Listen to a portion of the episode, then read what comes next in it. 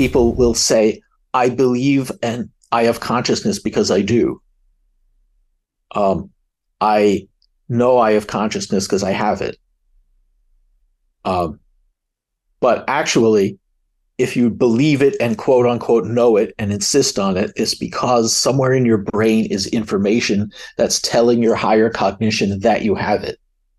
So there's a bundle of information that is essentially a description of what consciousness is and is telling you that you have it. It's information. And those bundles of information are never accurate, they're always simplified. So now we have an interesting case because maybe you do have something um, that is sort of similar to consciousness, but it's not going to be what you think you have. Just like the apple in real in the real world is not the apple that you think is there. Hello, this is Robinson Erhardt here with the introduction to Robinson's podcast number 169.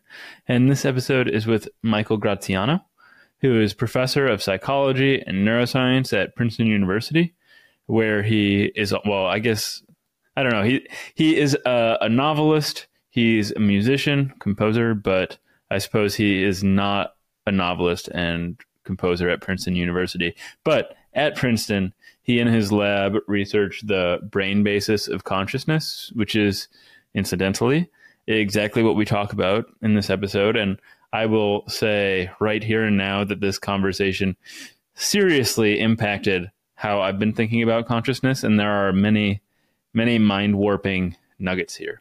Uh, but more specifically, mind warping nuggets aside, we get into the philosophical question of what consciousness is, the roles of philosophy and science in answering this question, and whether or not there are deep, intractable issues here, such as answering the hard problem of consciousness, as David Chalmers famously put it. Then we talk about Michael's theory of consciousness, which is the attention schema theory, in which consciousness is a way in which the brain models attention to better organize and monitor it, monitor it. And I'm I'm gonna let Michael explain that uh, because he can do a much better job than I can. And his most recent book is Rethinking Consciousness.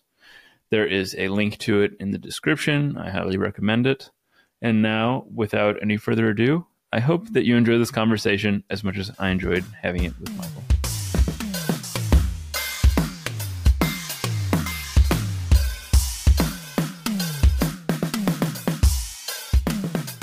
Michael, please correct me if I if you think I should be drawing some finer grained distinctions here. But you began your career researching visuospatial and motor processing and only shifted to work more on consciousness around 2010. And I was wondering why your interests evolved in in this direction in particular. I think uh, the question of consciousness is in the backs of the minds of pretty much all neuroscientists, all psychologists, probably everyone's minds, right? Um, and when you start out, really, it's uh, you want to start with you want to start in science with something much more concrete. You want to get your, you know, sink your teeth into something that you can uh, you can figure out. And so I think most most of us start in much more nuts and bolts kinds of issues, and I certainly did. But one of the things that happened, uh, it turned out to be a very natural progression. I went from sensory processes to movement control and uh, kind of moving forward in the brain. The sensory processing parts of the brain tend to be in the back, and the motor control tends to be in the front. And then from motor control, began to get into this whole world of theory and um, experiment on how the brain not only controls the body, but builds models or simulations of the body, right? There's this thing called the body schema, which is in in us, in our brains. Our brains build this virtual body and then keep track of it and use it to figure out how to move the real body uh, and to keep track of the real body. And it turns out that there's this very general principle that all controllers need a model of the thing they control. Uh, and it was really that which led to this concept well the brain doesn't just control the physical body the brain controls itself right? And it, and so it needs a model of itself. It needs a nice, straightforward, simplified model of itself. And it was that straight from the motor control literature, straight into this idea that we're building self models. And that led straight into the consciousness work. That what we, we call consciousness is really a very special kind of self model. So it was a very natural progression in my case. Mm-hmm. Yeah, I, I think of consciousness as the the holy grail, so so to speak, of neuroscience. So when people don't study it, I, I had already kind of jumped to the conclusion that it was because the problem doesn't seem immediately tractable. And when you went into neuroscience, did you already have it in mind that you were trying to identify building blocks that would work toward this theory of consciousness, or did it just it just happened to to unfold that way? I think it just happened to unfold that way. I mean, I've always been interested in it. I don't think I saw myself as at the outset intentionally pursuing it. It was only later that I sort of looked at what we had and said, wait, this actually is very relevant to it. So, um, but there's a lot. And one of the wonderful things about science is that almost anywhere you look, there's a lot of really cool stuff to study, whether it's, you know, very cosmic like consciousness or whether it's really, really specific like you know people who study uh, the membranes of neurons. This really specific kind of um, mechanistic scaffold from which ultimately thought and neural processing occurs whatever whatever level it is that you're studying is just wonderful fascinating stuff to study so i was quite happy i was quite content to study these nuts and bolts things and yet there came a time when I looked at it and said, "Whoa, wait a minute! This actually looks like uh, it directly addresses this really cosmic question as well." Hmm. Well, I, I want to get back to model building and the body schema because I know you've written that model based knowledge is very important to your approach for understanding consciousness. But first, there were just some, I guess, context setting questions that I wanted to get to. And first, are you at all interested in philosophers work on consciousness? I, have never asked a, a, neuroscientist this question, but in other areas like physics or mathematics, I have the sense that many people sort of resent or maybe look down on philosophers meddling in their work. Is that I don't I don't want to start this off negatively or uh, with charge here, but how do you think about philosophers working in in the in mind, I guess, consciousness, if you can put it broadly? First of all, I would say uh, I actually have a background in physics, and um, I studied physics as an undergrad. And I even not only took physics and math classes, I even took philosophy of physics classes. And the whole thing is very interesting. And of course, uh, neuroscience has a lot of roots in philosophy.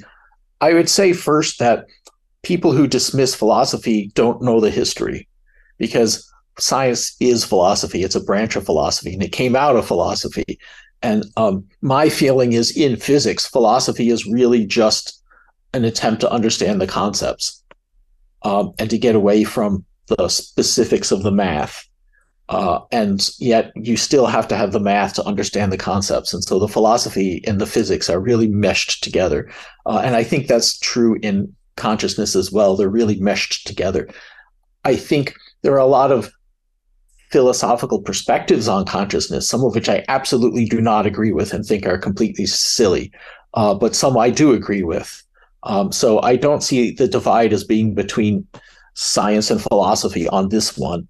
In fact, many of the philosophers are just as uh, scientific, meaning empirical and data driven, as the scientists. Many of the scientists are just as philosophical, meaning conceptual, uh, as the philosophers.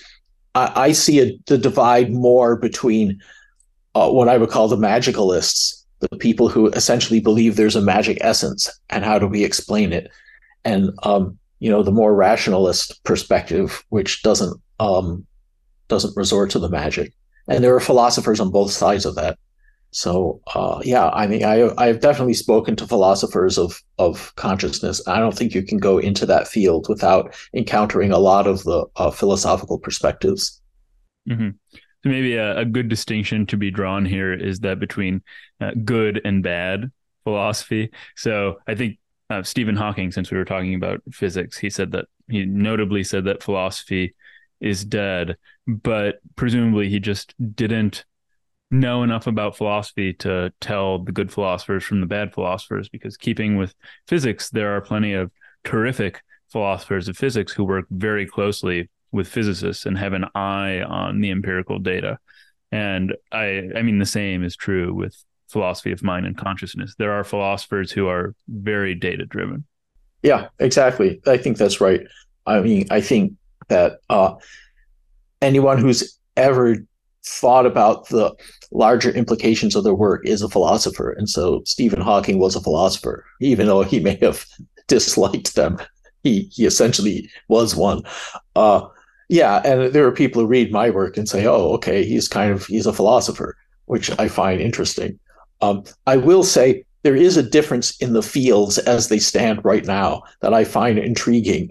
It seems to me that the um, bottom line in science is data. Can you get data that shows what you're talking about? And in philosophy, interestingly, in terms of career, in terms of success as a philosopher, the bottom line is can you win an argument? And those are really different things. And very often I find philosophers have a certain, you know, professional philosophers have a certain magnetic attraction to uh, argument structure that or, or, sophistry or attempts to convince people in ways that are more linguistic tricks than actual um, substance. And the, the field lends itself a little bit more to that because the bottom line in terms of career success is can you win an argument? That's very different in science. It doesn't matter whether you win the argument or not. All that matters is the data that you produce in the end. Exactly.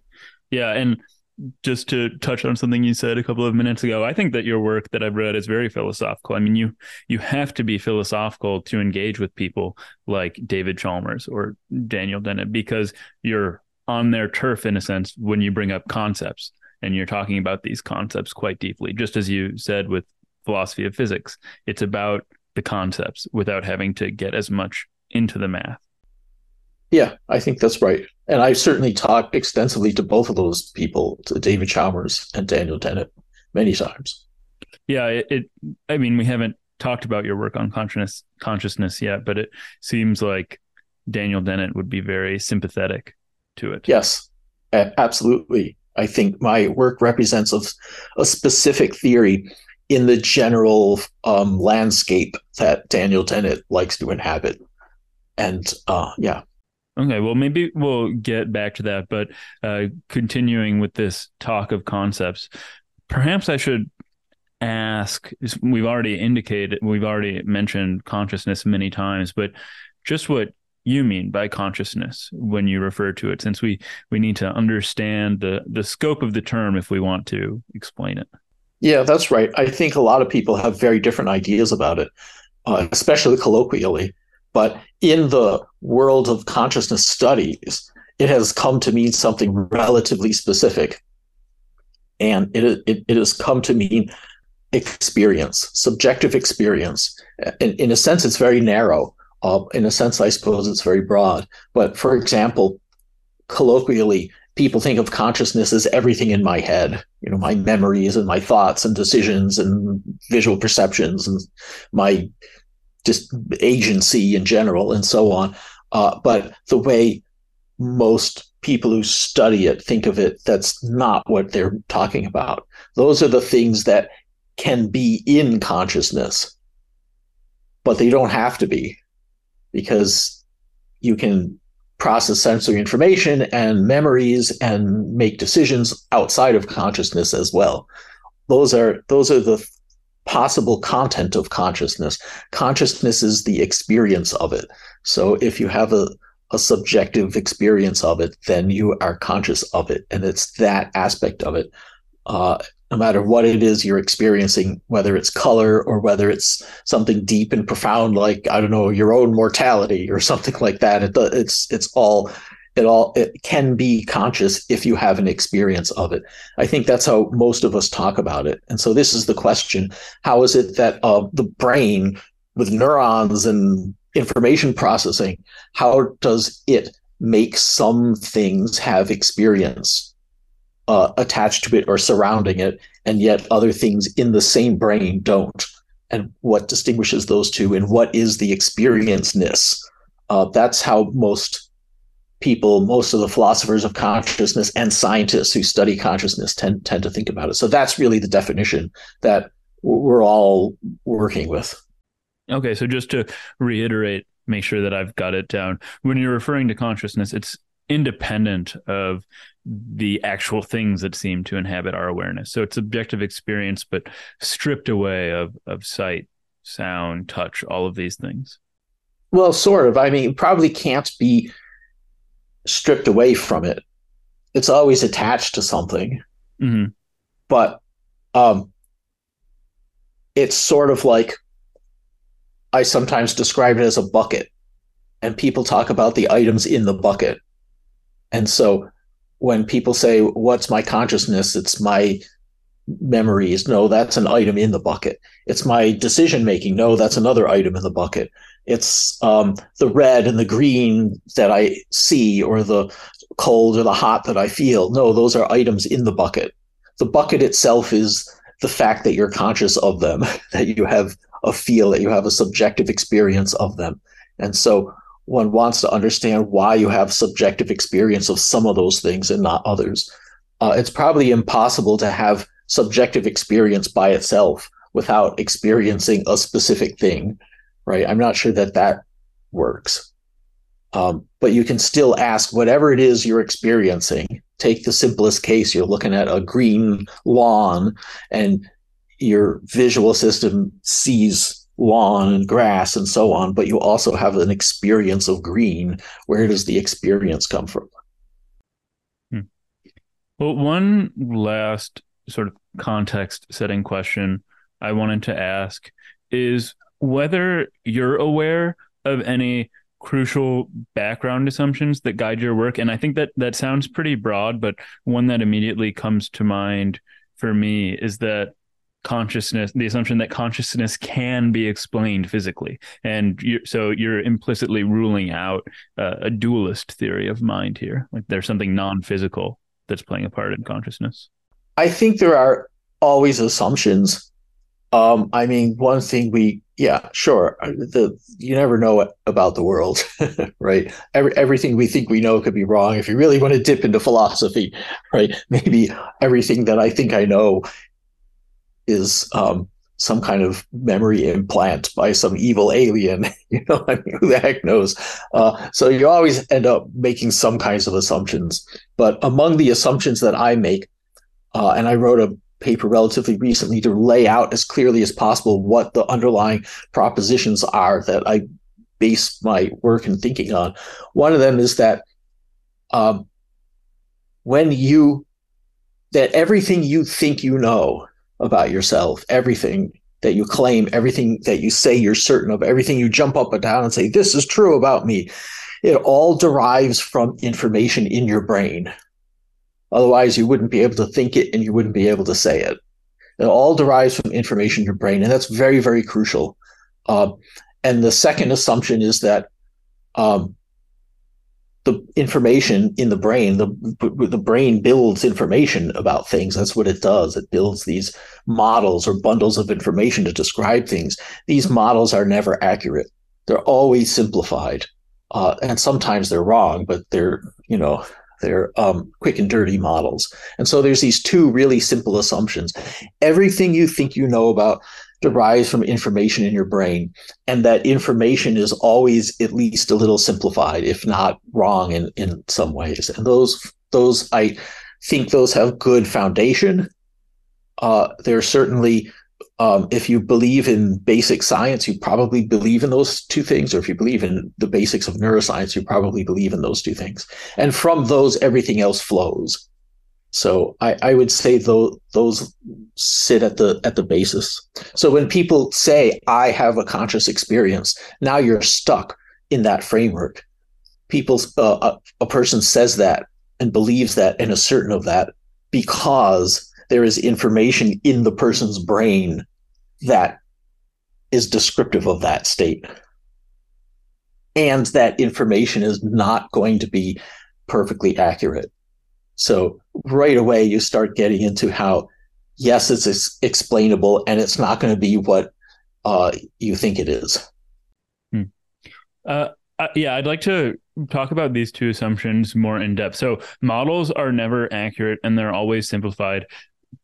Is a good example of this. I mean, I'm looking at my dog, who I don't know if there was squeaking in the background, but he picked up a turkey and and started a a chew toy turkey and started squeezing it. But I see this brown furry thing, but what's really there, presumably, is some collection of atoms that I don't see. And so I have a very simplified model in my brain of what he is. Is that what you mean when you say that models are never accurate and that they don't perfectly represent what they're supposed to be representing? I mean, that's absolutely a part of it. Yes. Uh, it may even, there may even be, so yes, that's right. We don't see dogs or other objects as collections of atoms. Um, but we don't even have to go down to the atomic level. Uh, you mentioned your dog is brown. Well, brown is a construct of the brain. There's no such thing as brown. There's no such thing as any color in the world. Uh, instead, there's these out, uh, absurdly complicated mixtures of uh, electromagnetic wavelengths that we simplify and strip down and turn into these um, very simple color constructs. Like color doesn't exist in the world. That's a good example.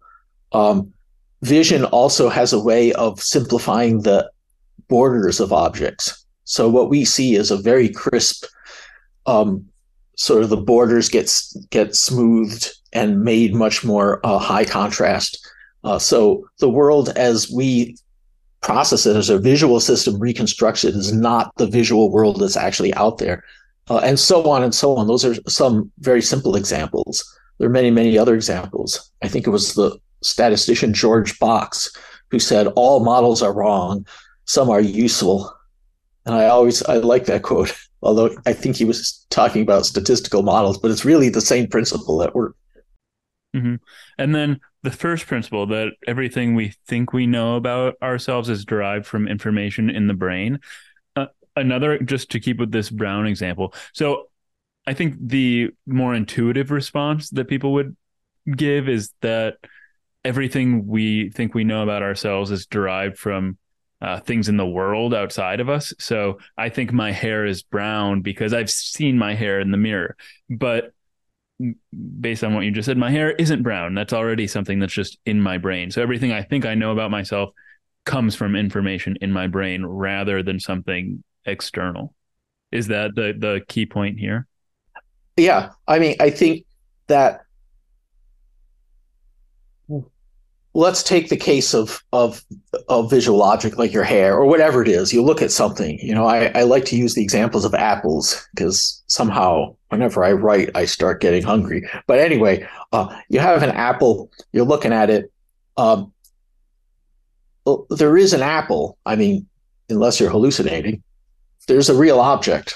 Uh, that real object does impact your brain. Um, so the models, the information that your brain builds, those are dependent on the real ab- object, right? So I'm not saying that the world doesn't exist. Like there are people who are um, solipsistic who say there's no world; it's all in the head. This is not not what I'm saying. Uh, but there's a kind of stepwise process. So you start with the real object, let's say the apple, then your brain builds a model of it in your visual system, which is simplified with color and shape and shiny surface and so on. That's a simplified model of the real thing. Then your cognition gets access to that simplified model. And now the things that you quote unquote know are dependent on that model. Mm-hmm. And then your speech uh, is derived from your higher cognition. And so then you can talk about it and say, oh, it's an apple and it's red and it's round and so on. So there's a sequence from real object to model to cognition to speech. And uh, when you make a claim, when you say there's an apple, I know it's there, it's absolutely there. The claim is not directly dependent on the apple itself there's a step in between. There's the brain's models that get built. That's that's the step in between, and that's really crucial because if you don't understand that, you won't understand things like illusions or hallucinations uh, or mistakes that uh, the brain can make, right? So um, you can be absolutely certain that the apple's there, even if it isn't. And if the apple really is there, but your brain has not made that model, then you won't know it's there. Right. So what you know, what you claim, what you believe always derives ultimately from that model. It's a um that's the bottleneck. The model itself may be informed by the real world. So we won't deny that at all. Uh, but um, whatever it is that you claim about the world outside or about yourself, um, ultimately has to pass through these models, these information bundles that, that the brain constructs. Mm-hmm. Maybe I um, either misinterpreted the first principle or my my question doesn't just wasn't clear. But I was asking about why everything we think about ourselves is derived from information in the brain. Uh, the cru- crucial word here being ourselves, and what the alternative would be. So I don't think there is an alternative. I think it's logically necessary. It has to be true. If you believe in a brain, if you believe in neuroscience, then that's that's how brains work. And I don't think it is just about ourselves. Uh, anything, anything you say and think, anything you believe, uh, you're saying because there's information in your brain that leads you to say that. I mean, this just necessarily has to be true. Uh, and, and it's such an obvious principle. It's easy to look at and say, ah, of course it's true. Why, why bother to point it out? But note how easy it is for people to forget it. Um, in the case of, for example, um, consciousness, right? People will say, I believe and I have consciousness because I do. Um, I know I have consciousness because I have it. Um, but actually, if you believe it and quote unquote know it and insist on it, it's because somewhere in your brain is information that's telling your higher cognition that you have it. So there's a bundle of information that is essentially a description of what consciousness is and is telling you that you have it. It's information. And those bundles of information are never accurate, they're always simplified. So now we have an interesting case because maybe you do have something um, that is sort of similar to consciousness, but it's not going to be what you think you have. Just like the apple in real in the real world is not the apple that you think is there. Hmm. Is another assumption here possibly that uh, consciousness is at a higher level than everything that's going on in the brain, and that these two things aren't ever, I guess, simultaneous or at the same level? Well, I don't think I make that assumption. There may be people who do, um, but um, I don't think that's that's a component here. It's so there's a very very it's um yeah I I don't think so. So uh, it, there's essentially um at the heart of much at the heart of almost all philosophy of consciousness almost all of it there's an a, there's a claim, uh, there's a line of reasoning, which is circular actually, and it goes like this: um, I know the experience is there because I'm experiencing it, right? I know it's real. I know it's there because I'm experiencing it. Okay. And that seems very powerful to people. Um, but the problem is it's circular because what you're saying is I know A is true because A is true. Right? You're you're you're putting forward experienceness as evidence for experienceness. You're saying I know experienceness is is true because experienceness is true. It's it's a it's a circle, and um, indicative of a of a basically a computing machine that's stuck in a, a in a um, processing loop right? So what's the solution to it? The solution to it is exactly what I've been talking about. You quote unquote know, you believe that you have experience because there's information in your brain that tells you that you do. It's the only way that can happen. It's the only way you know anything at all ever because there's information in your brain that tells you that you have it. Why does your brain have that information? For the same reason the brain builds any bundle of information because it's useful. It's probably a useful but very inexact, um, simplified description of something else. Right? So now we have a very simple account of the thing. There's something. We don't know yet. We don't have to worry yet about what it is. I mean, I think we have good ideas for it, but there's something that the brain is building a model of. And that model then leads you to claim to have an essentially magical property inside of you. Uh, and I would say that's the same thing as color. We talked about color. You know, you look around and you say, there's red, there's green, I know it's there. Well, actually, there isn't red or green, but there is something. There's something way more complicated and way more physically specific, this uh, mixture of wavelengths. And then the brain builds a simplified model of it. And then your cognition gets hold of that model. And then you claim that this is absolutely true. Uh, and this is the uh, as far as I'm concerned, the only logical explanation for this consciousness stuff is that there's something there that's really complicated and specific and physical and understandable at some level, probably. Then the brain builds a simplified model of it that's um, highly uh, simplified and inexact. And then your cognition gets hold of that simplified model. And then you claim, it's absolutely true. I have a magic essence inside of my head. Uh, and that's the process that's going on there. Hmm.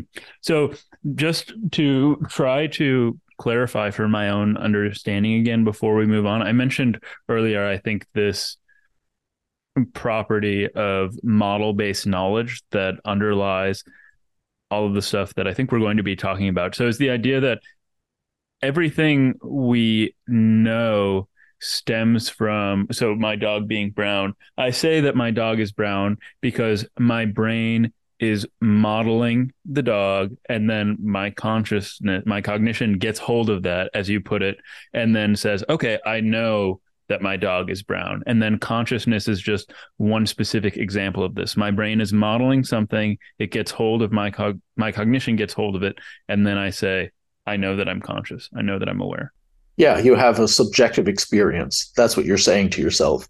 And that's based on some self description, some model of, of your internal processes. Mm-hmm.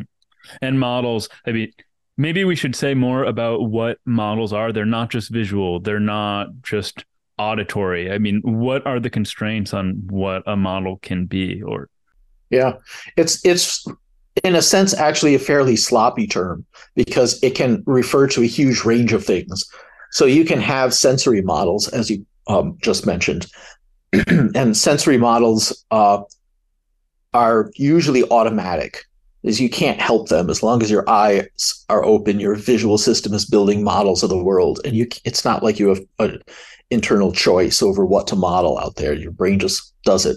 Um, but you can also have models um, like um well we talked about the body schema. Yeah i was going to ask about that. Yeah so that's a model of your body. It's not a sensory model. It can be informed by the sense of touch and so on but you actually don't even need that. You can still build a model uh, and that's that's also automatic. And we know that because um, people who have amputations have phantom limbs and they can't help it and the phantom limb is the brain building a model of the missing limb and it's just there. And you're like i wish that were not there. I wish i could you know choose to make it go away because it itches. This is actually a big problem with phantom limbs. Um, but your brain automatically builds that model of a thing uh, and the model is not terribly accurate. I mean if you believe the model uh, you know the person with the phantom limb says uh, if, if, that person like um, uh, so um, Lord Nelson, that was it. Lord Nelson lost an arm in in a, in a battle, and uh, he had a phantom limb, and um, he believed in the phantom, right? And so he said, therefore, ghosts exist because my arm has a ghost. Therefore, a whole person can have a ghost, right? So that's an example of somebody literally believing in the in the a model but the model, of course, is not accurate, especially in that case. It's a total fabrication. There's no actual limb there. The model created a depiction of something that isn't really true. Uh, but he literally believed it to be true. And he said, No, I have a ghost arm. Um, so, yeah. but models can can stretch all the way up to the highest levels of cognitive models where people do have uh, control voluntary control over what they're thinking and how they imagine things and so on so there's quite a range of models this kind of model that i'm talking about for um, the model that gives us our b- belief that we have a magic subjective experience i think that one's more like the body schema i think it's automatic uh, i think it's constructed by parts of the brain deep beneath higher cognition, and we have no cognitive control over it. Mm-hmm.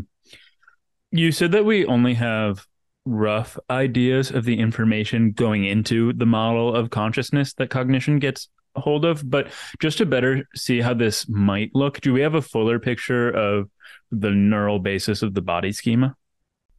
Yes and no. Uh, so the body schema, we know what parts of the brain control movement. And we know what parts of the brain take in sensory information from the arm, from touching the arm and from joint angles and so on. Uh, and somewhere in there, it's actually quite a large chunk of the cerebral cortex that encompasses those two things. Somewhere in there, the body schema is lurking.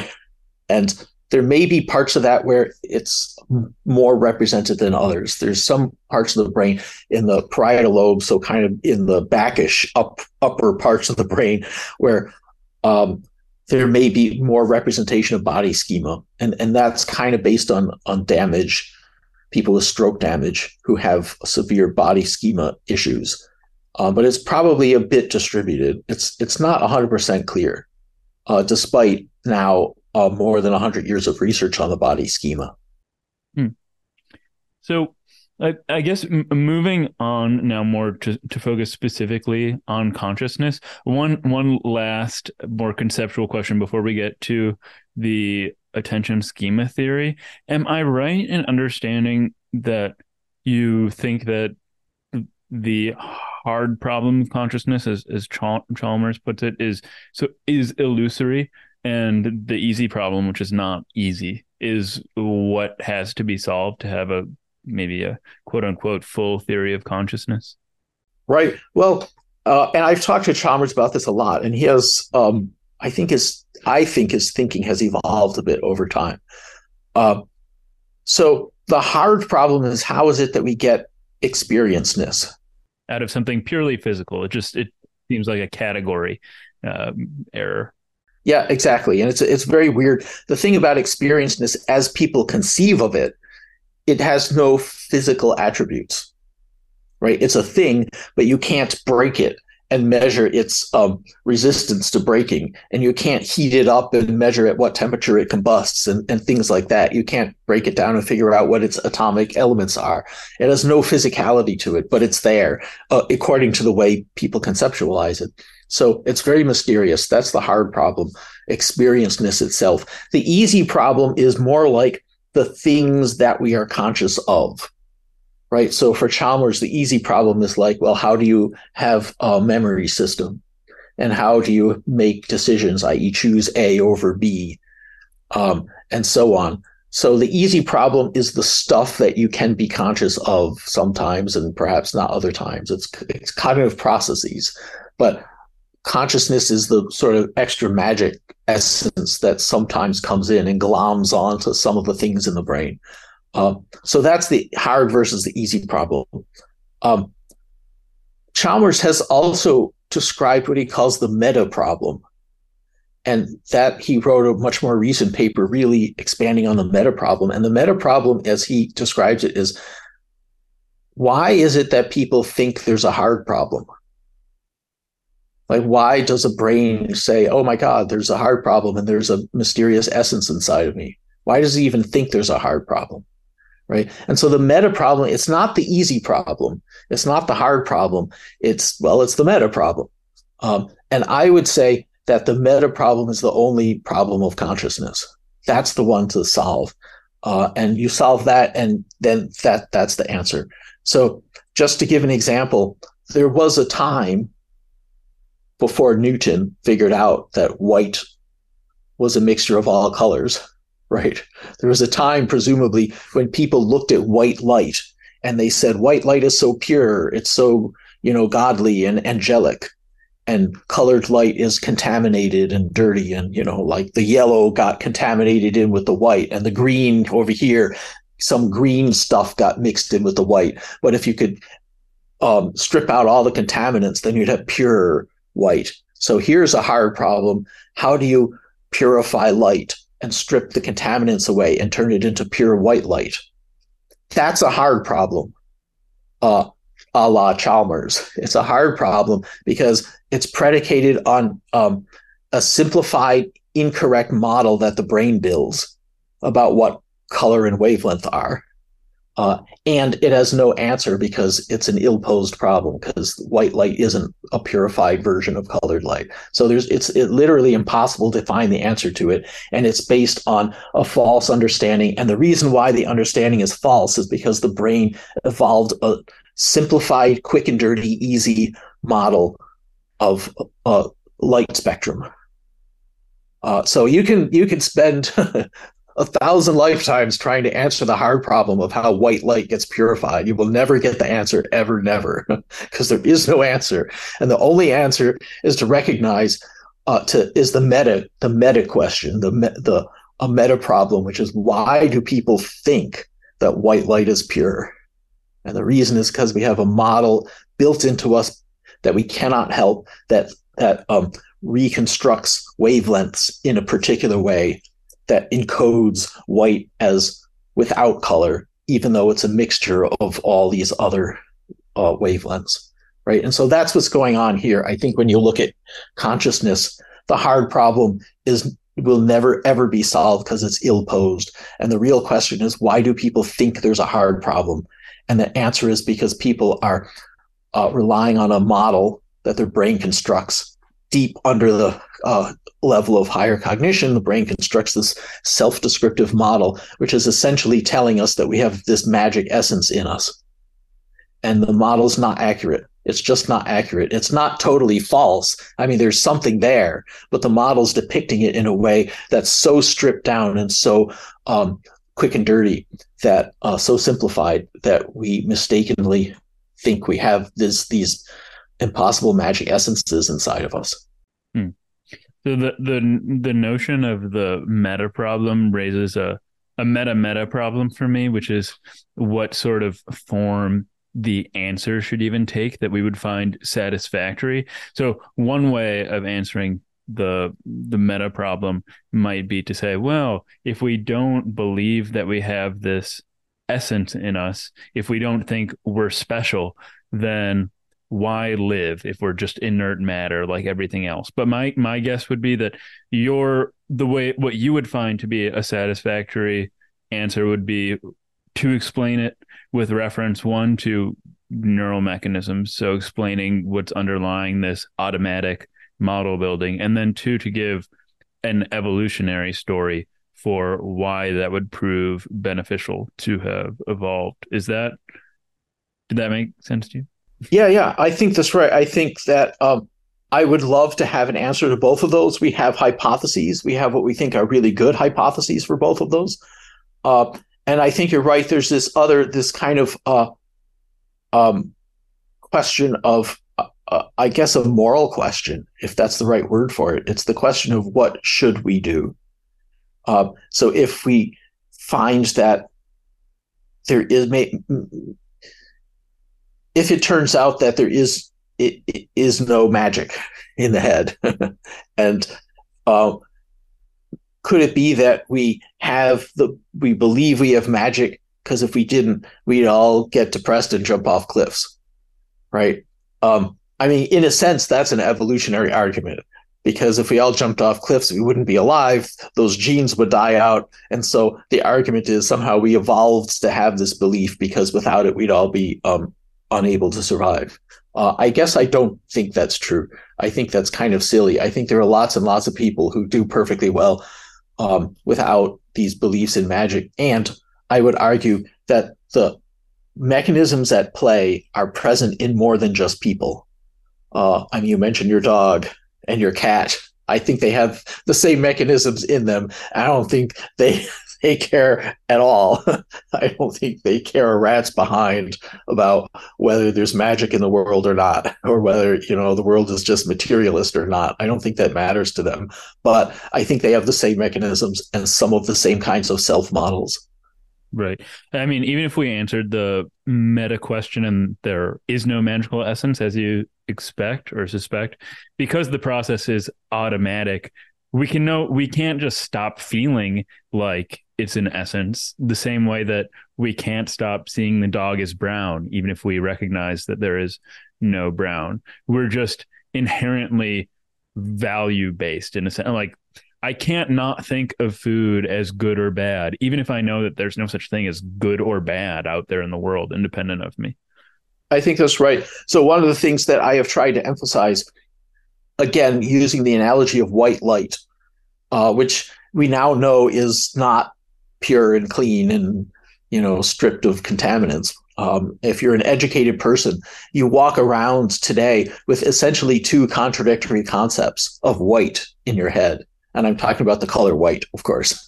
but um, you you walk around with these two contradictory concepts, and one is a scientific, and the other is an aesthetic concept, and we and we just deal with the fact that they're not compatible with each other, but we're fine with it. The scientific concept is white is a mixture of all these wavelengths in the visible spectrum. Uh, it's not that you take out wavelengths and then what's left over is white. That's not what it is. It's to, we understand that because we've learned it in school. And the other concept is that white has a sort of cleanness to it. Um, that we still culturally associate it with things like you know uh, brides wear white because it's supposed to be pure and um, white, clean white paper, and we paint our walls white to look nice and clean, and so on and so on. We still think of it in a certain aesthetic way, and we still see it in a certain way because we can't help it because our brains are built that way, and we don't have cognitive control over it. We can't help it. We're genetically built that way. Uh, and so, yeah, I think people walk around with these two totally different conceptions of what white is, um, and they're and they've just got over it.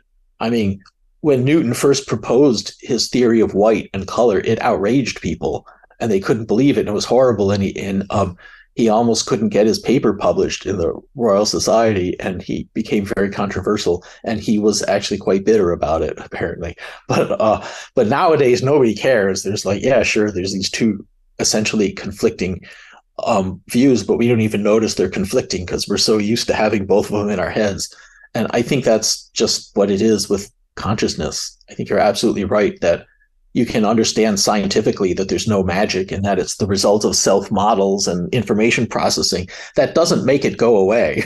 It's still there. We still have those models.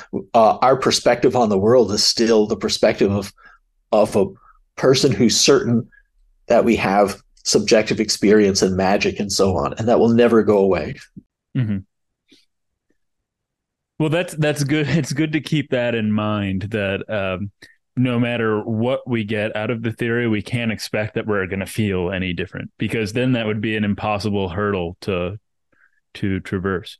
But I, I already mentioned I'd like to to get more into the weeds now that we've uh, you humored me with all this context. But so the attention schema theory, maybe we should start with how, as a neuroscientist, you think of attention and its function for the brain. Right. So that's a good point. So attention is a very commonly used word, obviously. Uh, and not only does it have colloquial uh, definitions, but even in science, so many different people use it in different ways that it gets very dicey. And um, excuse me, if if you look back at the history, approximately a hundred year history of work on attention, you go back to William James, who wrote about attention in the late 1800s, uh, and then it has been studied ever since quite intensively. And um, uh, so, attention colloquially usually means the thing we're looking at, or it means the one single thing that we're most focused on. That's usually how people think about attention. But neither of those is quite right for uh, a neuroscientist or a psychologist. Um, so first of all, you can pay attention to things that you're not looking directly at. Actually, you can pay attention to things that you're not seeing at all. I mean, you can be listening to a conversation in the other room and focusing your attention on it. And you can be gazing up at the ceiling while attending to really focusing your attention on your um, memory of something that happened yesterday trying to remember what exactly did he say to me? Oh and you know you're thinking about it and your attention is really focused in, internally even though your eyes are fixed on something else. Um, and in fact you can even be talking to somebody looking at them eyes on the other person but actually you're really listening as hard as you can to what someone else is saying or you're trying really hard to see somebody else sneak up on you without breaking eye contact with the person you're supposed to be talking to. So attention can be totally dissociated from where your pupils, where your foveas are pointed. Um, and um, attention can be dissociated from vision, and you can attend to a lot of different things.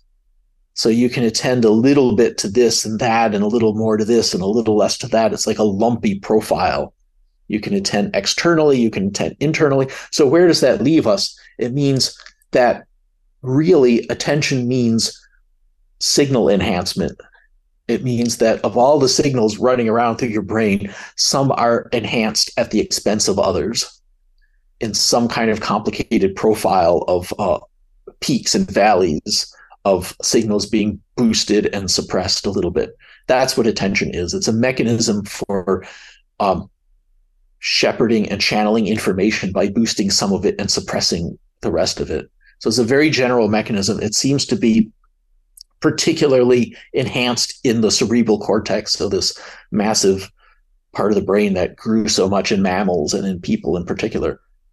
Um, and um, and it's a crucial part of how we see and how we hear, but also how we think, how we focus our minds on particular um, questions and particular problems and thoughts um, and how we move because we pay attention to specific acts that we're performing. So att- attention is another way to put it is um, allocating processing power. Hmm. and right.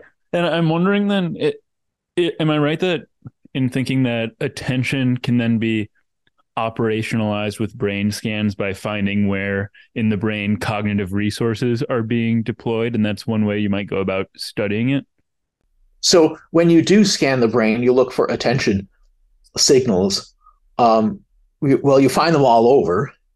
For example in visual cortex if you're paying attention to a part of the visual world you're like focus over here on the upper right quadrant of your visual world uh, you will find more activity in the maps in the brain in the place that represents that upper right quadrant. Uh, and and so on. When you're really focusing your attention on something else, on on a sound, you'll find auditory areas become more active, and so on. So yes, attention uh, enhances signals wherever the relevant brain area is, and there seem to be some brain areas that um, help coordinate that so they're generalized, involved in attention no matter what the modality or domain. There's sort of a network or several networks that seem to be in helping to control and move attention from thing to thing. Hmm. So there are brain areas that coordinated. Am I right? I mean, this is taking us on a tangent, but it's very interesting that it might be some problem with this area or these areas that result in conditions like ADD. Yes. So nobody really understands ADD. Um, my vague understanding of the clinical uh, neurological side to it is there may be something going on in some of the subcortical circuitries, like the basal ganglia, that connect to the cortex and help it function correctly. And that might be part of um, ADD.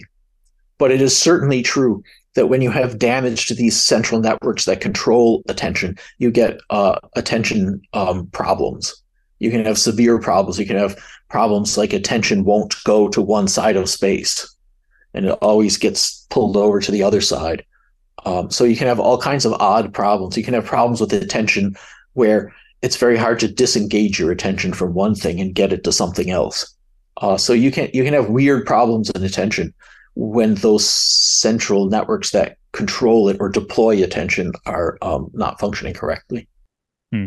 I I mean this is still totally tangential, but I've done a couple of episodes recently with uh, a neuroscientist and then a behavioral geneticist on intelligence, and one of the things that came up, I'm not sure with who, was that attention is one cru- crucial component of intelligence. Maybe crucial is a bit hyperbolic, but people that are able to focus on tasks very deliberately will score better on IQ tests. And I'm wondering if this provides, I guess, another sort of neural basis for intelligence that people who have these governors that are much more efficient and active might be, I mean, more intelligent in the, I mean, not, this isn't general intelligence, but more intelligent in this one dimension. But I know this isn't your area of. Well, I would be even more hyperbolic, and I would say that attention is the single most crucial property that allows any brain to be intelligent. Oh, really? Hmm. Because attention is about efficient use of resources, right? If you deeply processed everything that came in and every signal and memory and thought in your head, uh, in order to do anything with any efficacy, you would need a brain the size of a planet. But instead, we have a system that's really good at allocating and uh, figuring out no attention on those, yes on this. Now I better switch it to this. That can focus in and put resources uh, such that you can deeply process crucial things and not others. That's what allows you to have a limited set of um, neural tissue, a limited amount that fits in, like three pounds of it that fits in your head. And yet it can really profoundly, deeply process some things very, very intelligently. It is not only it. So it, I'll give you an example of how attention is the difference between um, extremely stupid, chaotic systems and intelligent systems. Uh, and it has to do with artificial intelligence. So right now, as most people know, we're in this weird explosion of artificial intelligence. Uh, we have Chat GPT, which can suddenly talk uh, and, and interact in real sentences, and people mock it for being maybe not quite the most uh, conversationally brilliant, but the um, the level of improvement over two or three years ago is mind boggling. Uh, the intelligence is going up. Why? Why has artificial intelligence in general suddenly gone through an explosion right now that it didn't go through before? And the reason is one and only one thing attention. The, the um, algorithms for at least some kinds of attention were figured out. Uh, they're called transformers uh, but th- they're a particular kind of attention that uh, uh, enhances some signals over others. That's the whole point of transformers. They enhance some signals over others, thereby channeling these signals through the network. Uh, and um, with the advent of artificial attention, suddenly, kaboom, these neural networks became geniuses compared to what they were before. Right? That's just a very simple demonstration of how attention is the core, the central core of how brains work. Mm-hmm. No, this is pulling a few things together for me because I did an interview with Jay McClelland. Uh, um, for our listeners who haven't heard that episode, one of the the fathers of neural networks, and we talked about transformers a bit, particularly in the context of when artificial intelligence systems will surpass scientists. And one of the things that makes scientists so uh, intellectually powerful is their ability to continually and doggedly pay attention to particular problems and try and try again and have this long-term thinking that artificial intelligence systems don't have. But another thing that you said is that attention is about i, I think you said it sounded like the definition of economics. It's about the um, efficient allocation of resources. But that was one of the hypotheses of i think the neuroscientist i spoke to uh, richard Haier about intelligence that an intelligent brain is an an efficient brain uh, measured by like glucose uptake with fMRI and things like that. But okay, this has been a very very uh, fun uh, tangent. Did you have anything to add? To this? no, no, that's that's good. we're good. Okay, that's good. That's good. Well, then what is the the connection between attention and awareness and then self-awareness? Okay. So we've talked a lot about how in the view that I take which I think is the only possible rational view when you really think about it. And the view that I take, uh, we claim to have these kinds of conscious experience magic inside of us because there's some kind of model in the brain telling us that we have that. There's some kind of bundle of information. And that bundle of information is a description, it's the brain's description of something but it's so simplified that when we talk about it, we describe it as kind of an inner magic. Well, what is the real thing that's being depicted? In the particular theory that I have been, my lab has been outlining for the past 10 years, it's called the attention schema theory. The real thing is attention. So the real physical thing that could be described physically, but is very, very complicated, is that the brain allocates resources and deeply processes a thing. Like the apple to go back to the apple example the brain looks at that apple takes in visual information about it and deeply processes and um, allocates a, a, lot of resources to that apple to figuring out what it is and where it is and what to do with it and what it means in context and so on that's attention the brain then builds a model of its own attentional relationship to the apple. And that model is a simplified depiction of attention. And in the model, what the model says is ah, you have a kind of non physical magical experience that has glommed onto the apple. Your, your mind has taken possession of the apple.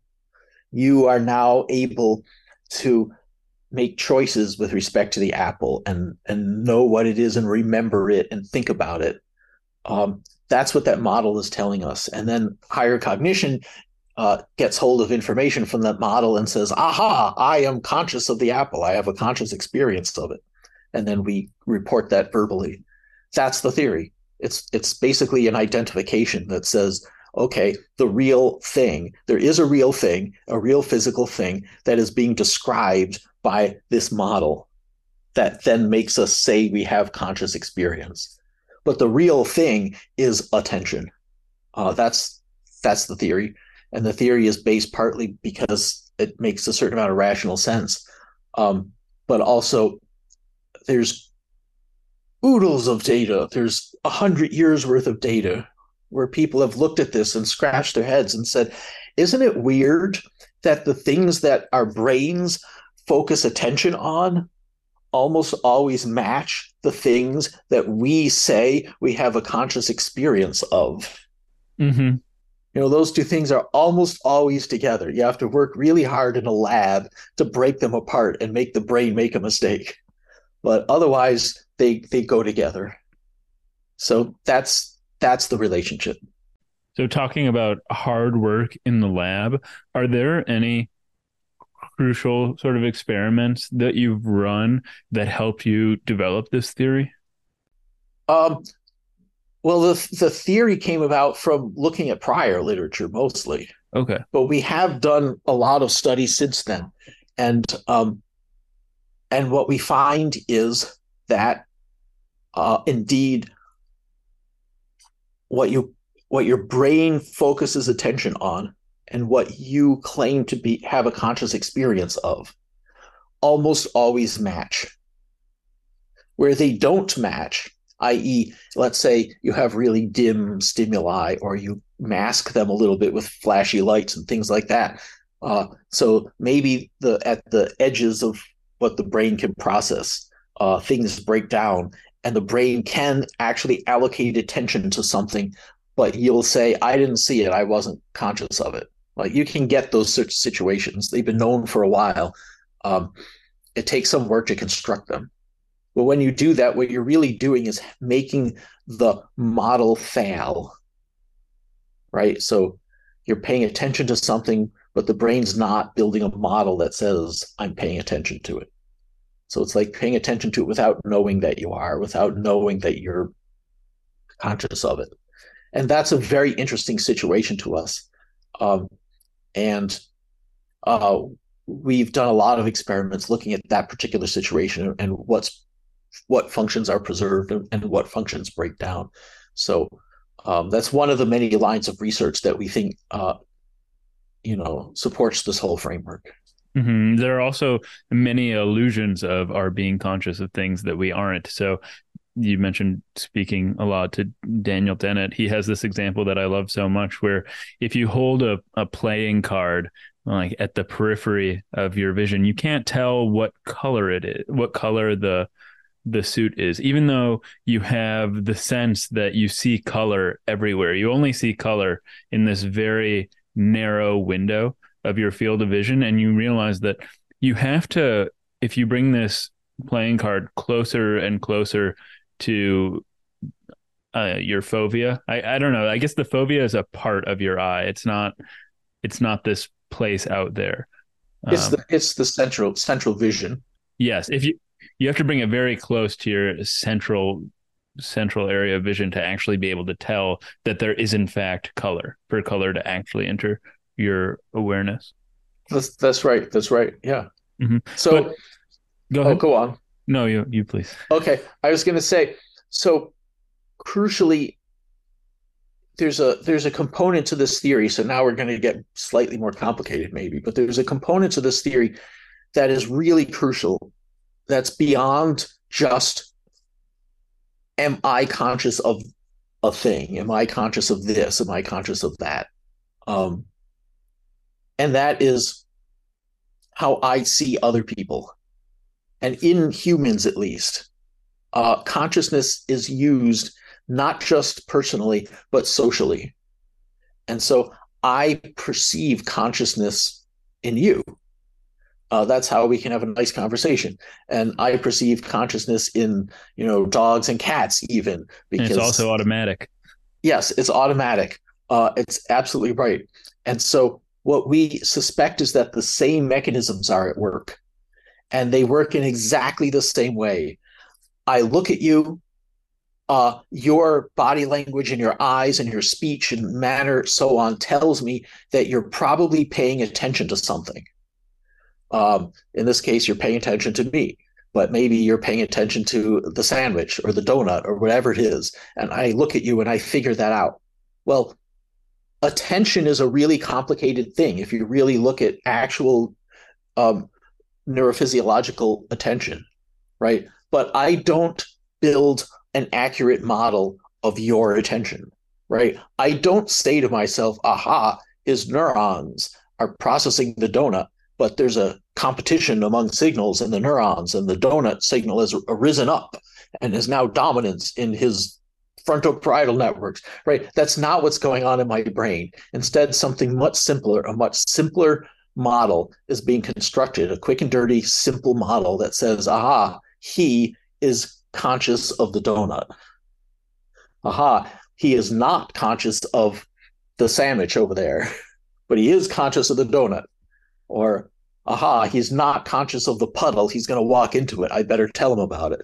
Right. So these are very, very simple models that we construct of other people. We attribute conscious states to other people uh, as a proxy for their attentional state right so it's the same it's the same mechanism and um, and that too we uh, one can collect data we have a lot of data on how people attribute attention and consciousness to others mm-hmm.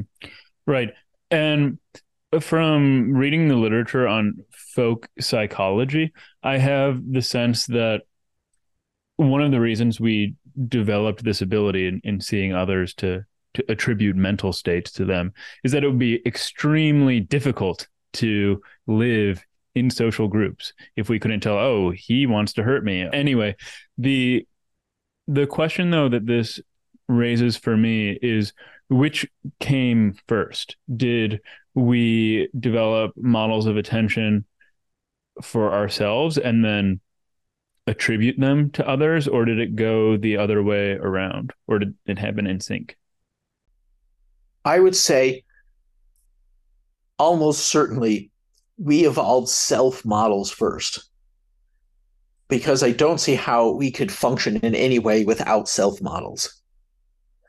But then having adapted that same machinery to build models of others, I think probably there's an evolutionary um, resonance or a, a interaction where evolving better models of others helps to evolve better models of self and likewise. So there's probably some co-evolution of both of those. But the very first models are probably self models. Right. I, I know that some animals, it's been a few years since I was reading about this, but they've done research on, I guess it wouldn't be, it would be called chimpanzee folk psychology rather than human folk psychology. But chimpanzees, and I know you've worked a lot on primates, have a, a primitive theory of mind about other people and primates. And I would wonder if this coincides with the same animals that might recognize themselves in a mirror or that have I guess higher degrees of self-awareness though I don't I don't know how you might study this. So um theory of mind is really tricky. There are some tests of theory of mind that are really, in my view, overly stringent. Actually, I don't think my view is all that uh, rare. I think a lot of people look at these view these tests of theory of mind. So, you know, the classic one is the Sally Anne test, which goes like this: Sally puts her toy in a covered basket, basket A, but there's basket B next to it. Sally goes away. Anne, being devious, takes the toy out of basket A, puts it in basket B, and covers the two baskets. Sally comes back. Which basket will she look in first for her toy? Well, if you have theory of mind and you understand baskets and so on, then you say, oh, she'll look in basket A because that's where she put it. She thinks it's there. Uh, if you don't have theory of mind, you might say, oh, she'll look in basket B because that's where it is. Right. But if you understand that Aunt, that Sally has a mind and that her mind contains a false belief, then you can figure out this and that. Right. So that's the stringent test. And it turns out that children before the age of, I don't know, about six or five or something can't solve the task. Um, and most animals can't. Chimpanzees can to some degree. I think crows uh, can to some degree. Uh, but it's a really complicated. It's like it's like a shell game. It's like baskets and this and that and toys and blah blah blah. And one time and then another time is really cognitively complicated. Uh, and not many animals can keep track of all those moving variables. Uh, but most mammals and probably most birds have some form of theory of mind in the sense that they can probably figure out what you're paying attention to. And they can probably know at some intuitive level that when you're paying attention to something, it means that you can react to it. And when you're not paying attention, it means you're not going to react to it. And most animals, like a prey animal, has to know that because you look at the lion and you're like, well, is he paying attention to me or not? Does he even know I'm here or not? This is really important. Uh, and if you're a predator, you have to know if I sneak up on him this way, he won't know I'm here. And if he doesn't know I'm here, it's not in his mind. And then he won't react until he sees me. And then it'll be too late. You know, these very basic kinds of uh, theory of mind, knowing that something else has a mind and that items can get into that mind and that's how the animal behaves like that that's very basic theory of mind uh, i think that's present in most mammals most birds and so my guess is that most mammals and most birds have at least the elements of basic elements of what we mean when we talk about uh, consciousness the ability to be conscious of things and the ability to attribute conscious states to others to some degree, these animals have that. Some obviously way more complex than others. Hmm.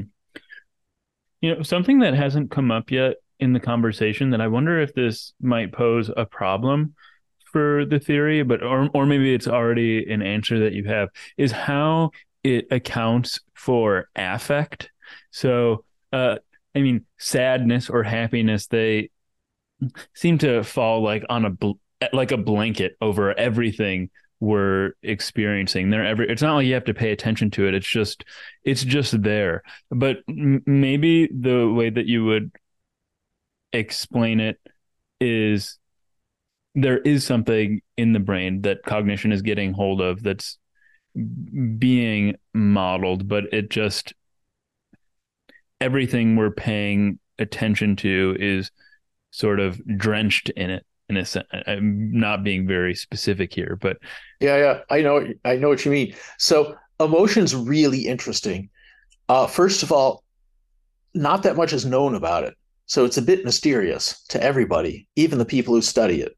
Uh, but here's an interesting property of emotions that is perhaps not that well appreciated by most people unless you really have this kind of experience frequently people do have the uh, people pay attention or they don't pay attention to their emotions so you can emotions are things that you can pay attention to that you can be aware of or not aware of this is really weird but there are many people who are essentially not quote unquote in touch with their emotions and so they can have an emotional state like anger and not know it until someone points it out and someone says, Man, what are you in a really angry mood? And they're like, What, me? What? Huh, maybe I am. You have to direct their attention to it. Uh, so a lot of emotions are not uh, are pre-attentive. We're not aware of them, but they're there.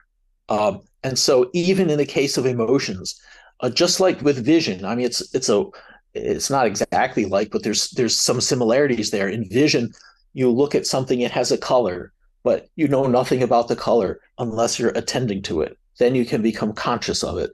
And with emotions, there's something being processed. There's some kind of emotion model that the brain is building, but you're really not conscious of it until at least some of your attention is on it, on the the fact that you feel that way or that it's uh, coloring your decision making process, right? So it actually there is a lot of similarity there uh, between emotions and uh, I think probably everyone uh, has emotions in and out of conscious experience. It's just that we're not used to thinking of it that way.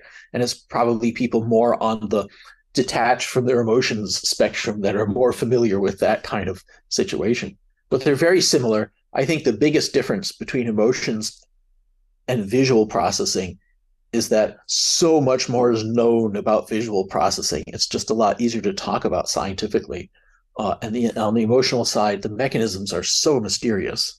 The brain parts are are barely uh, known, and how they talk to each other is not well known. No, I'm I'm very glad that you pointed out that you can pay attention to your emotions, and there are people who aren't aware of them, and it presumably still comes out in their behavior. And that was something that I had not considered at all, especially in asking that question. Yeah, I think that's the crucial answer to it. Yeah. Mm-hmm. Now, getting, uh, I guess, a little bit more nitty gritty, I understand that there are, are two main regions of the brain that are involved in this theory. I think I've never spoken these words out loud, but the superior temporal sulcus and then the I'm not gonna I don't remember what it the words are, but the TPJ. Yeah, yeah, yeah. Okay, and how do they function in the theory? Yeah. So this is a theory that is, in a sense, agnostic about brain area. Uh, I mean, it could be anywhere in the brain, um, it, uh, but um, and it could be that the same theory operates in different brains differently. I mean, the same concepts, but implemented in different places. Um, so there are theories that are very specific to a particular brain area. Theories that say, for example, consciousness is the result of a particular shape of neuron, which happens here in this brain area. And uh, but in this this theory, this attention schema theory, uh, could be anywhere. But there is this question. Okay, then can we find can we find where in the human brain, at least, where in the human brain do people build models of attention? Like when I look at you and try to understand your state of attention, what parts of the brain are lighting up? Uh, when you ask me about my own state of attention, uh, what areas of the brain start lighting up more than usual? Um, and there are these crucial areas, and it's there's been a long series of experiments in my lab uh, and and in other labs trying to pinpoint those networks of areas in the brain. Um, and yeah, uh, one of them is the TPJ or the temporoparietal junction. So it's the junction between the temporal lobe and, and the parietal lobe. And um, that seems to be a really crucial area. Um, there are other areas uh, that seem to be involved in this process, and, and one of them is in the um, superior temporal sulcus, which is nearby, and another one is on the midline of the brain in the front. It's called the dorsomedial pre, uh, prefrontal cortex.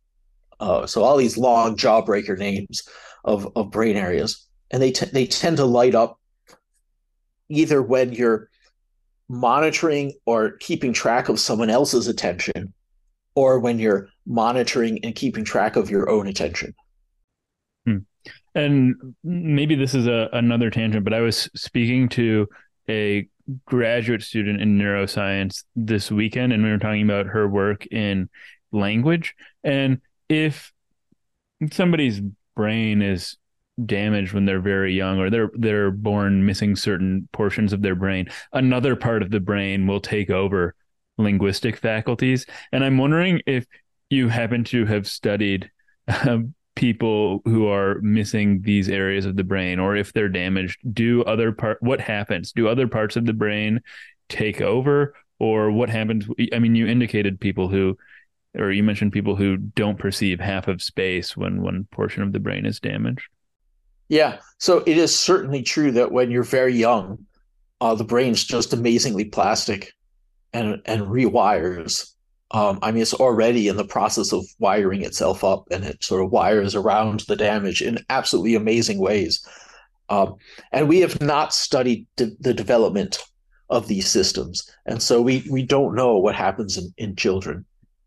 Um, I imagine that it's very adaptable and very plastic. In adults, when you have damage, for example, to this TPJ area, which is kind of right above the ears and about an inch in, if you damage that, um, you get severe, long lasting uh, symptoms. And so, if you damage it on the right side, particularly where it's kind of larger and uh, the activity you find there is always much more um, intense.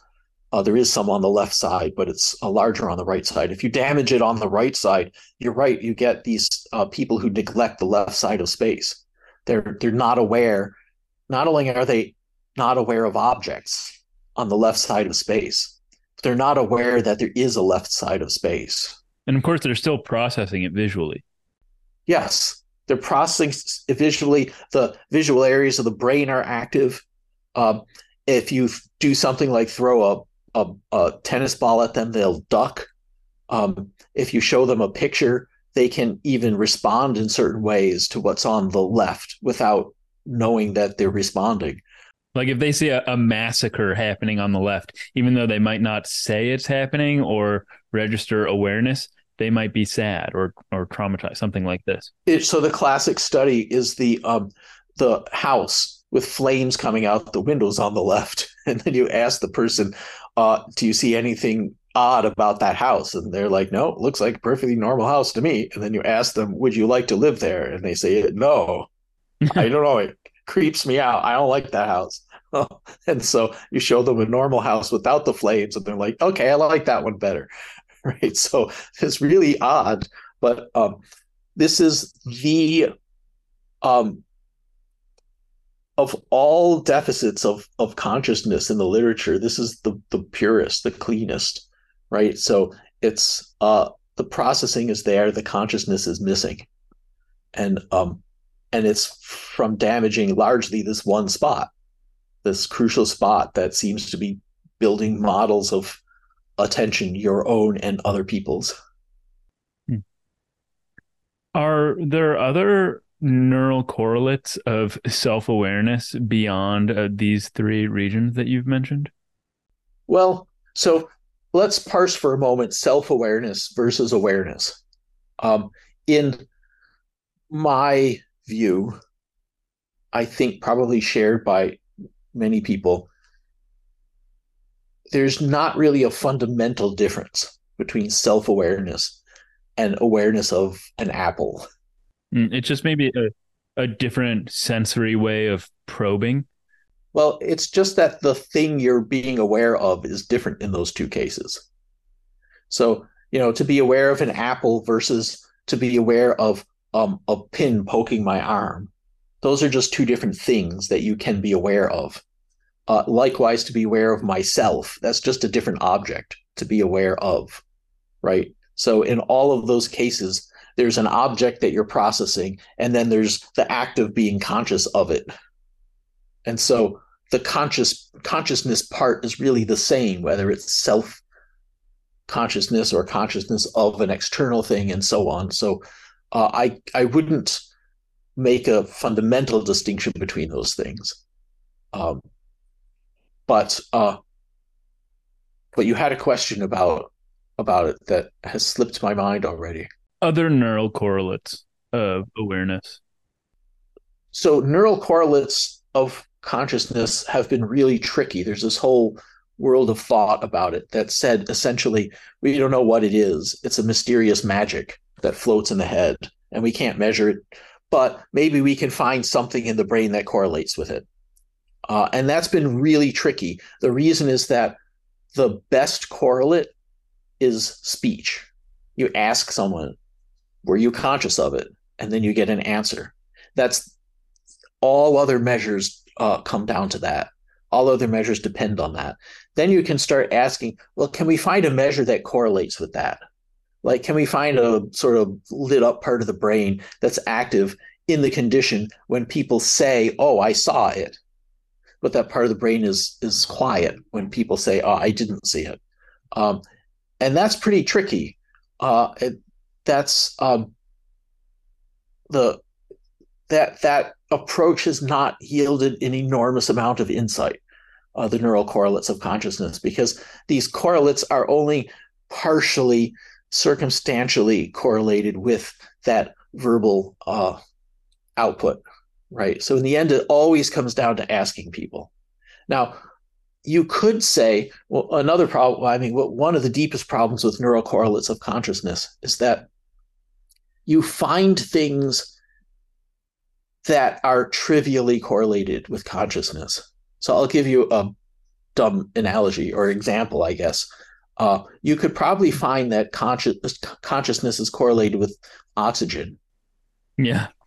Okay. And then you could propose the theory that consciousness is uh, inherent in oxygen. And that would be kind of a dumb theory.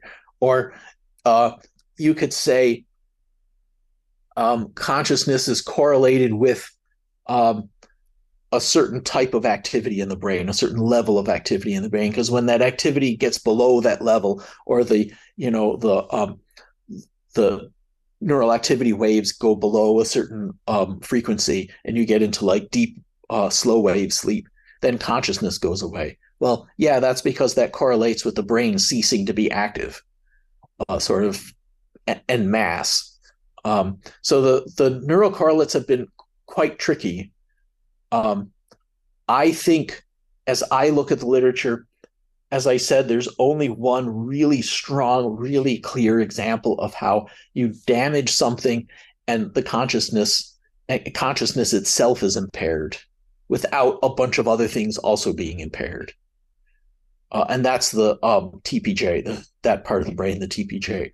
Uh, that's a correlation. That's a that's a connection between that part of the brain and and uh, this conscious experience, this claim of conscious experience. So I'm very skeptical. I have been for a long time of the neural correlates of consciousness approach. It was a good idea, but it's been very fuzzy. Hmm. I, I would like to turn now maybe to some some bigger picture questions.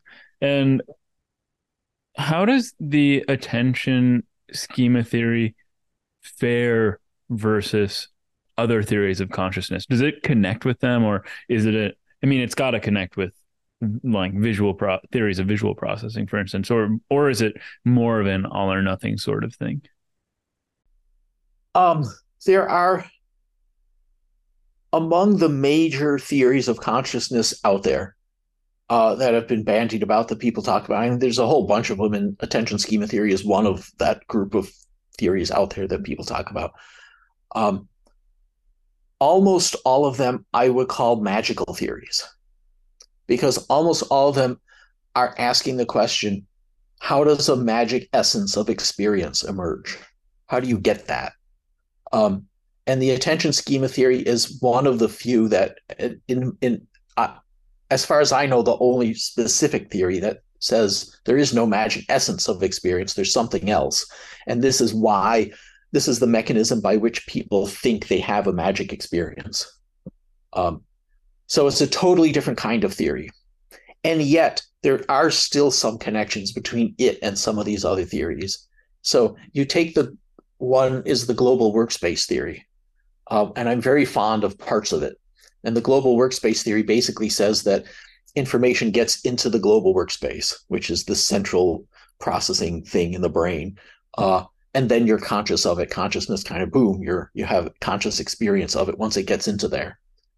Um, and that central uh, workspace is attention. It's basically the highest level of attention. You pay attention to something enough, and it gets into the global workspace, and then you're conscious of it. Ta-da! and um, and it's a magical theory because it says put something in the magic box, the global workspace, and then the experience feeling comes out of it. Um, so parts of that theory make a lot of sense. There probably is a global workspace, and it and it does operate by attention boosting signals until they get in there, and then once they're in there, they can affect systems all over the brain, and the theory hangs together until you get to the consciousness explanation right? So it's a very interesting case of a theory of consciousness that does beautifully, except that it lacks an actual explanation of consciousness. Like everything else, it does good, but the consciousness explanation doesn't make any sense. Well, just take the attention schema theory and glom it onto the global workspace theory, and they work really well together. And the attention schema theory answers that question. Uh, and so now you have a much more complete theory right? They they actually fit nicely together. Um, uh, uh, another one is the higher order thought theory, which I think is totally compatible with global workspace and attention schema if you put these theories together in the right way. Uh, but without the attention schema, these other theories end up relying on magic, right? It's almost like, I don't know, we're all trying to build a car and trying to make it run without fuel and the attention schema theory is the fuel it's like no put me in your engine and, and it'll work without me your theory is just has to rely on magic and it won't work um, but it, there is a sense in which there's compatibilities there and there's some good um, cross uh, kind of connections yeah it sounds very much like the attention schema is sort of an umbrella under which other sorts of processes will then be subsumed and worked in yeah, I mean, yes, attention is a very broad phenomenon, and attention schemas, therefore, uh, are you're right, a kind of umbrella uh, phenomenon. Mm. And then uh, another question that came to mind is: Are you you're familiar with that famous paper? I don't know if it's called. I think it it might be called "What's It Like to Be a Bat." But do you think that just that question sort of subscribes to this m- magical view, or is this theory something that could actually answer in some satisfactory way what it might be like to be other creatures? Yeah, yeah. So that was Nagel, um, who played a really important role in specifying how philosophers and scientists think about consciousness. Uh, and kind of prior to him, consciousness was everything going on in your brain. And he helped build this new approach of no, consciousness is the what it is like, the experience component by itself. And he helped to build that partly by asking that question. You know, if you're a bat, well you're not thinking about your future or your taxes or you know the inevitability of death or whatever it is that people think about you're thinking about other things bat things and you know um, echolocation is really important to you but whatever it is you're thinking about it you could still have an experience of it uh, and so i took that i took his argument to be uh, of that nature Um, so uh, really focusing people on this uh, question of consciousness that then Chalmers called the hard problem. So that was part of that philosophical development. Um, I would say that AST helps get, provides a possible answer to that. I mean, we don't know about the bat brain. We, there's a lot of things people do know about the bat brain, but I don't think people have studied this aspect of the bat brain. Uh, but if the mechanism it works in a person, it could probably work in a bat too. Uh, my guess is that bats, like other mammals, probably have attention, probably need a schematic model of attention, and therefore probably have some concept in there that's in some way similar to our concept of consciousness.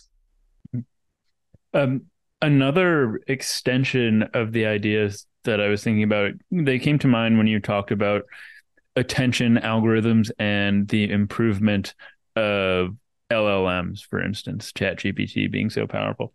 So ChatGPT now has these improved attention algorithms, but we also don't want to say that it's conscious at this point. So does your does the AST provide a, a roadmap of sorts for taking these artificial intelligence programs and making them aware? Yeah, it does. Yes, we're working on it. You're working. And uh, we're working on. It. We're going to try to build these things to be uh, to know what consciousness is, to attribute it to themselves, and to attribute it to other others to people and other agents in the same ways that people know what consciousness is and attribute it to themselves and to others. Um, and the reason why we're doing that, even though that sounds kind of scary, uh, is because, well, we want to study it. We want to see what the effects are in a, contained way. But my what I think is going, I think people are building sociopathic AI. AI that's smart, capable, autonomous, but has no idea what consciousness is and no idea that other people have it and no concept of uh, social interaction or pro-sociality. It has none of the tools that evolution gave to people to understand each other and to interact with each other. So as people, we we live in this sea of perceived consciousness. The people around us seem conscious. We resonate and connect with them. And when we start getting violent and un- unpleasant to each other, it's often be- when that mechanism fails and we start to dehumanize the people around us and we stop seeing them as conscious beings.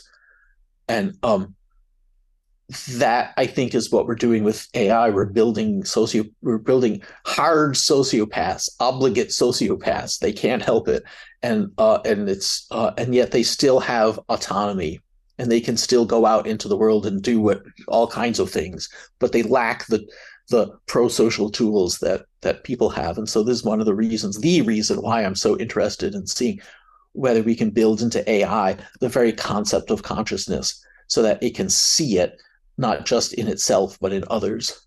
Hmm.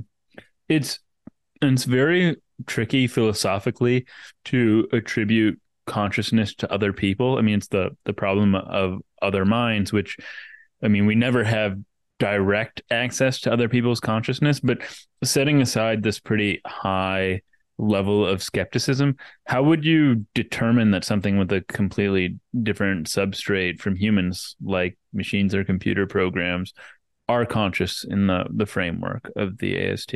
Yeah, in the framework of the AST, of course. Uh, well, let me go back to the example of the phantom limb. Mm-hmm.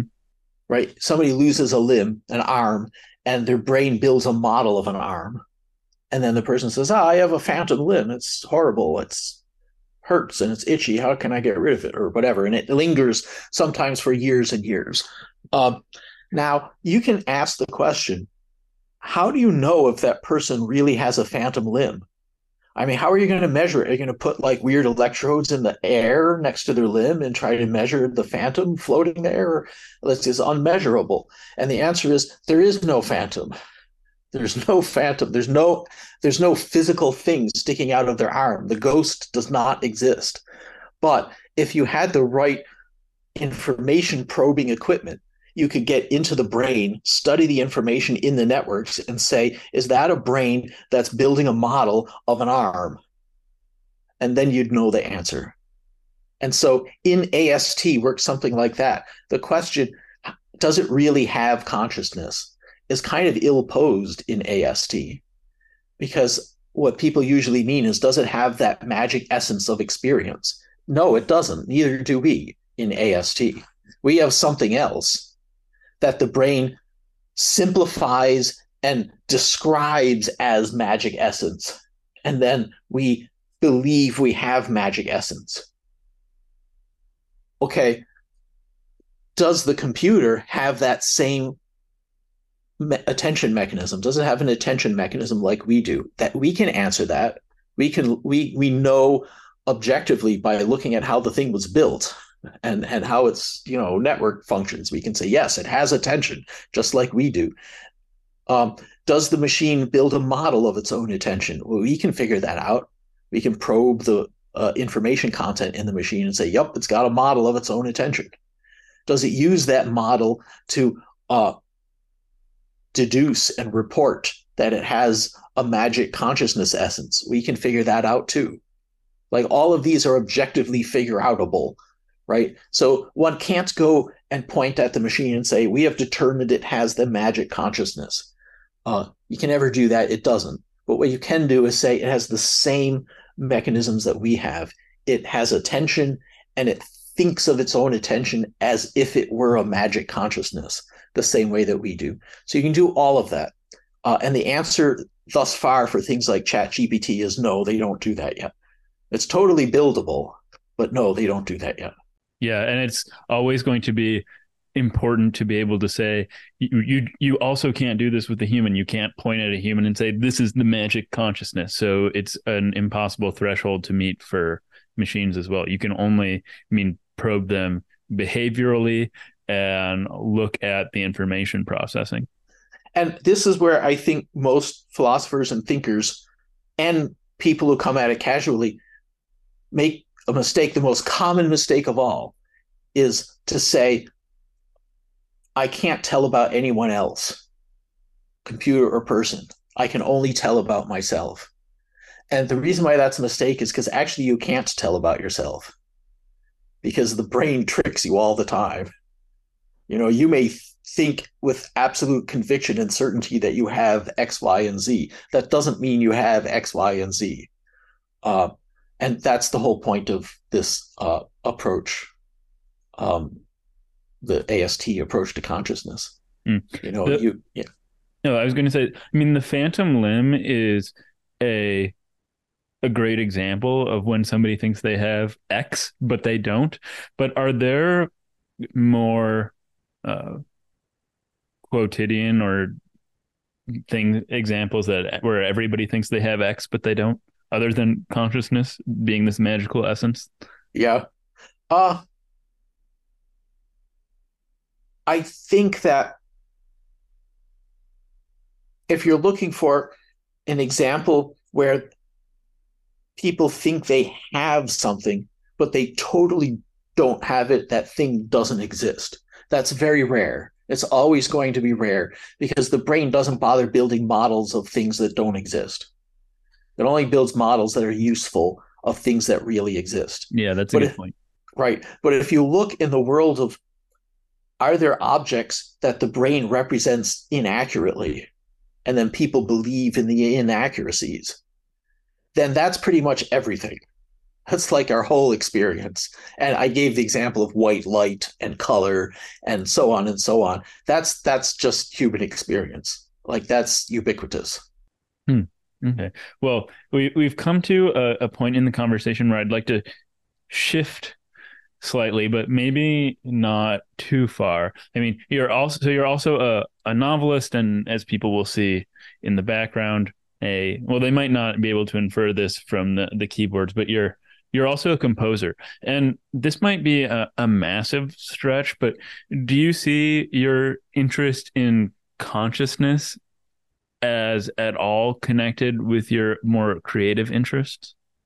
Uh, good question. I mean, I, I think of science as a creative endeavor. Yeah.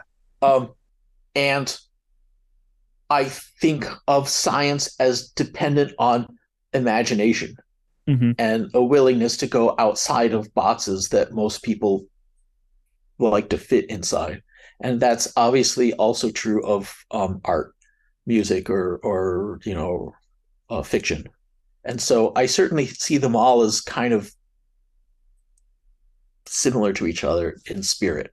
Um, I've always been interested in music. I mean, as far back as whenever, I've always uh, made up stuff on the piano when I was very little, when I was, you know, four and five. Uh, um, I've always written fun little storylets since I was very, very young. So these are things that have been with me for a very long time. Uh, yeah, I mean, I I don't know how how they specifically they interact with each other. Some of my novels actually have some neuroscience that creeps into them. yeah, the the reason that I asked is just as a a writer, as a writer and a musician, you're clearly very enamored of the the mysteries of experience and and subtle shifts in emotion and cognition and maybe very subconsciously that uh, made you more interested in in studying consciousness. It could be. I mean uh music is an interesting one. Mm-hmm. um so music certainly from a certain from a certain perspective seems to have a kind of magic to it. It has a, a magic essence to it. It has an emotionality to it. Um, so the idea that you can have a phenomenon that's so complicated that it's very hard to understand at the um, reductionist level but at a human experience level you can understand it and appreciate it um, I think that's a lesson that I that I have learned over the years. So I definitely a- a- appreciate. Um, I think one of the worries people have is if you study consciousness scientifically, that you're trying to explain it away, and you're trying to get rid of it. Mm-hmm. And uh, for me, it, would be exactly the opposite. It's, um, you know, experience is this incredibly wonderful, exciting thing because of music and because of literature and this and that and so on.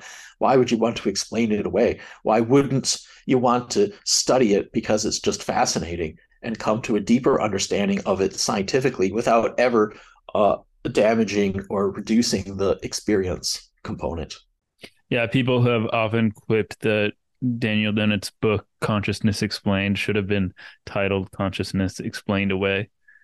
Yes, yes. I do think there's a fundamental difference between as much as my work is my thinking is similar to his there is a fundamental difference because i think he would say there's nothing there that consciousness being an illusion an illusion is uh, to most people when you use that word colloquially illusion means there's nothing there it's a mirage it doesn't exist um, and I would say consciousness is a caricature.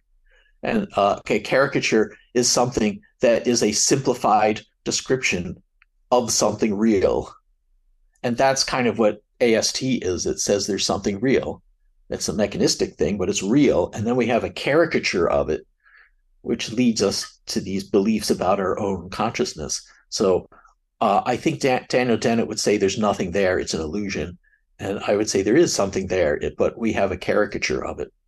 So there are some differences between my my approach and Dennett's.